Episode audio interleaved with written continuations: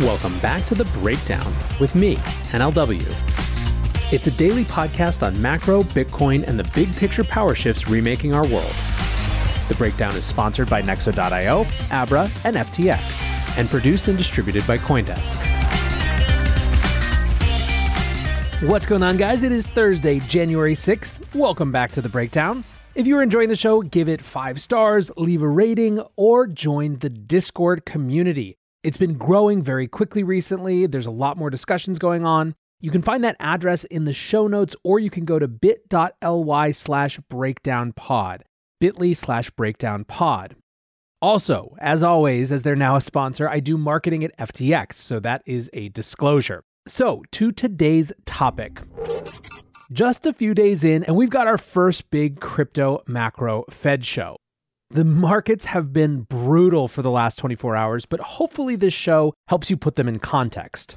So let's do a little primer on the Fed and markets and crypto, just for those of you who might be joining us for the first time or who are still new in this journey. So, the Fed's relationship with markets. If you can't already tell, it's a little Pavlovian, right? When the Fed signals cheap money, lower interest rates, more support in terms of asset purchases, more liquidity, financial market actors respond positively. And part of what the accumulation of that is that they feel like they can take more risk. That benefits all risk assets, of course, but it certainly benefits the riskiest the most because some additional number of actors or percentage of the market feels like they can move even farther out on the risk spectrum. Indeed, in the extreme, they feel like they have to. This is sort of the story of the last, 15 years or so in market history. As the yields from safe assets have gone down, institutions of all stripes have had to move farther and farther out onto the risk spectrum. That's why you see so many more types of previously extremely risk-averse organizations getting into asset classes like venture capital or more recently crypto. This has been the story for the last decade for sure. Between the great financial crisis, and certainly this was supercharged over the last couple of years. Remember, the dominant meme of 2020 was money printer go burr. And the genesis of that meme and that attitude was retail traders who were completely convinced that the Federal Reserve would not let markets struggle based on COVID shutdowns and would come in riding on their monetary policy horses with all of the capital injections that the markets needed. Now, 2020 was complemented by fiscal stimulus, which is different than what the Fed does, and led to what has been a booming last couple of years. Now, for all of this, though, the Pavlovian reaction works in both directions. And so, when the Fed signals tightening, raising rates, withdrawal of asset purchases, or even balance sheet reduction, quantitative tightening, markets go in the other direction, risk off. And sometimes they go that way even more than they should. The most dramatic historical example of this was the so-called taper tantrum in 2013, when markets reacted extremely poorly to the very idea that the Fed would withdraw support from its quantitative easing program. So we have a Pavlovian response between the Fed and markets in both directions. In fact, some folks like Jeff Snyder think that the cultivation of that Pavlovian reaction, the ability to influence markets via statements and media, rather than through actual action, is at this point the Fed's chief tool in its toolkit. But what about crypto and the relationship between crypto and the Fed? A big thing you see a lot of people talking about over the last 6 months is crypto's correlation to stocks. There have been a number of folks in FinTwit who have tried to show Bitcoin charts versus equities charts in a way to somehow diminish Bitcoin or say it's not actually an uncorrelated asset, yada, yada, yada. Now, my basic explanation for the relationship between crypto and stocks is super simple.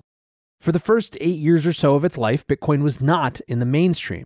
It attracted a totally different type of investor than traditional equities markets. There's a lot that we could get into on that, on how much it was ideological, how much it was international, yada, yada, yada. The point was there wasn't ultimately that much overlap.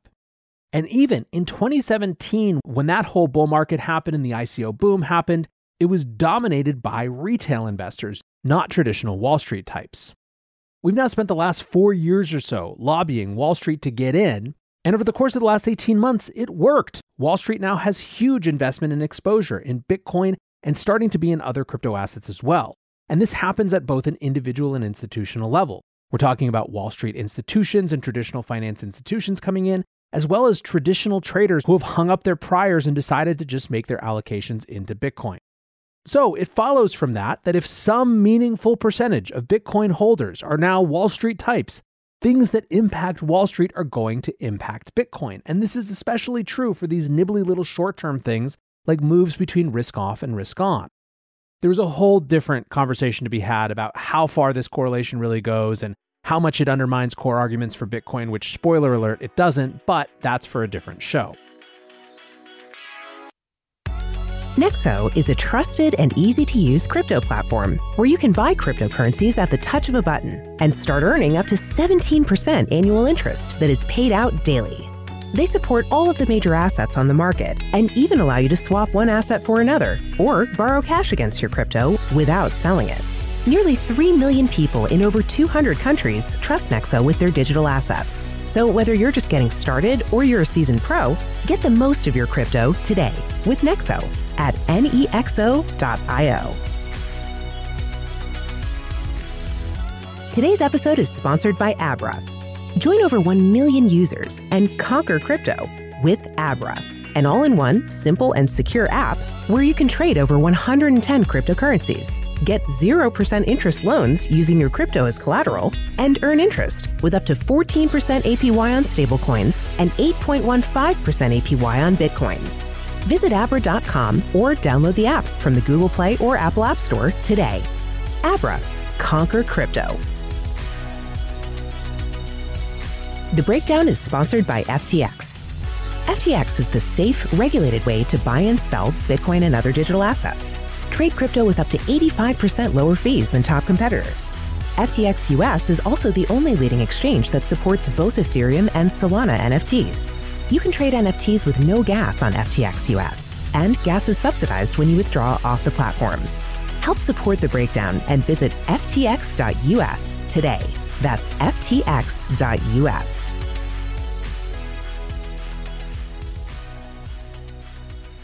But that brings us up to now, and the super TLDR on last year as it relates to Fed and the markets is that there were three phases that I saw. Phase one was the Fed insisting that growing inflation was in fact transitory. It was transitory because it was caused by disruptions in supply chains and the general mismatch between demand post-lockup, which was huge, not only the normal demand, but the demand for things that people hadn't bought while they were stuck in their homes during the first phase of COVID, meeting a lack of supply because manufacturers, supply chains had to turn off the rails as shutdowns happened. All of that would be worked out and things would move on. And this is important because the Fed doesn't want to use monetary policy to try to fight a supply chain dislocation. That just doesn't make sense. But the markets never really believed, at least in my eyes, that the Fed was going to be able to keep its dovish stance for as long as it wanted to. Phase two was this sort of nebulous in-between phase where Powell and the other members of the Fed started to acknowledge that maybe this inflation wasn't so transitory. They thought that it was probably still largely due to supply chain disruptions and that supply-demand mismatch, but it kept persisting and it kept lingering longer than they thought. What's more, it was getting harder and harder for them to justify keeping such dovish policy because so many people had dropped out of the workforce, and that was leading to challenging calculations around the other side of their mandate, which is maximum employment. Phase three, which I believe really started around Powell's renomination, was the "we will fight inflation" phase. It was an end to the whole transitory talk. It was an acknowledgement that this could go on a lot longer. And it was an acknowledgement that there were political ramifications because the US population was seeing consumer prices rise. And it was a commitment that this group of people had the tools and was going to use the tools to make sure inflation wasn't an ongoing concern. That got us to the last FOMC meeting of the year, where the Fed signaled that there could be 3 rate hikes in 2022 and that tapering would wrap up faster than anticipated.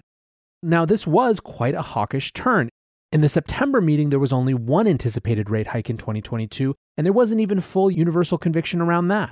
However, the tone of the presser afterwards with Jerome Powell very much signaled that he was not going to be on some sort of anti-inflation crusade.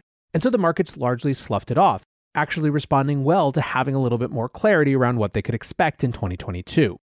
However, yesterday, the meeting notes from that December FOMC meeting were released, and there were a couple new things that market actors honed in on. First was the timing. Many took the minutes as a signal that, as Neil Dutto, head of U.S. economics at Renaissance Macro, put it, the Fed is on a glide path to a March rate hike. Most people were expecting these rate hikes to be the second half of the year. March was a little earlier, and March made it possible to see a fourth rate hike in 2022, depending on how things went. The second and much bigger discussion was around the balance sheet. In December, after the FOMC meeting concluded, the discussion was all around the speed of the taper and interest rate hikes, but it didn't get into discussions of the balance sheet. Notes, however, show that there was a briefing from staffers relating to the normalization of the now $8.8 trillion balance sheet. And by the way, this new term, balance sheet normalization, used to be called quantitative tightening, so keep your eye on that sort of marketing shift as well as we talk. Now, during the last rate hike cycle, which came in the 2010s, the Fed waited 2 years after lifting rates to begin trimming their assets. This time, from the notes, quote, participants judged the appropriate timing of balance sheet runoff would likely be closer to that of policy rate liftoff than in the committee's previous experience, end quote. And also quote that some participants judged that a significant amount of balance sheet shrinkage could be appropriate over the normalization process. So this is what really has markets going batty. So let's look at some of the reactions. MAC-10 Suburban Drones points out that this shows a pattern. This is the third month in a row the Fed has escalated their hawkish policy stance. In November, they were on a single taper. December brought double taper. Now, per the FOMC meeting, they're talking about balance sheet reduction. Lisa Abramowitz tweets, the Fed had a hawkish tilt in the December meeting, but the meeting minutes show that members were even more inclined to remove accommodation than many expected, especially given the extensive discussion of the balance sheet. Scott Minerd, everyone's favorite person to ignore his Bitcoin predictions and the CIO of Guggenheim, said, Fed minutes much more hawkish than I'd expected. Fed seems intent on raising rates and shrinking the balance sheet simultaneously. Clearly the recipe for a financial accident. Ross Gerber tweets, Fed causing a taper tantrum. They did this before. We expect them to change their tone with all the issues from Corona. A Fed-induced recession would be a disaster. Yellen needs to take Powell for a walk. The Fed isn't going to solve things by creating a recession. We'll have stagflation with this recipe. Powell did this in 2018 and it was a bad year, hence the sell-off.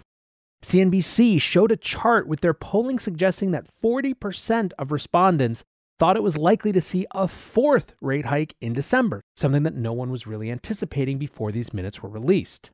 Alex Krueger tweets, markets may be overreacting short-term, but looking beyond, hard to overestimate how hawkish the Fed minutes were. QE reduction plus 3 hikes, okay?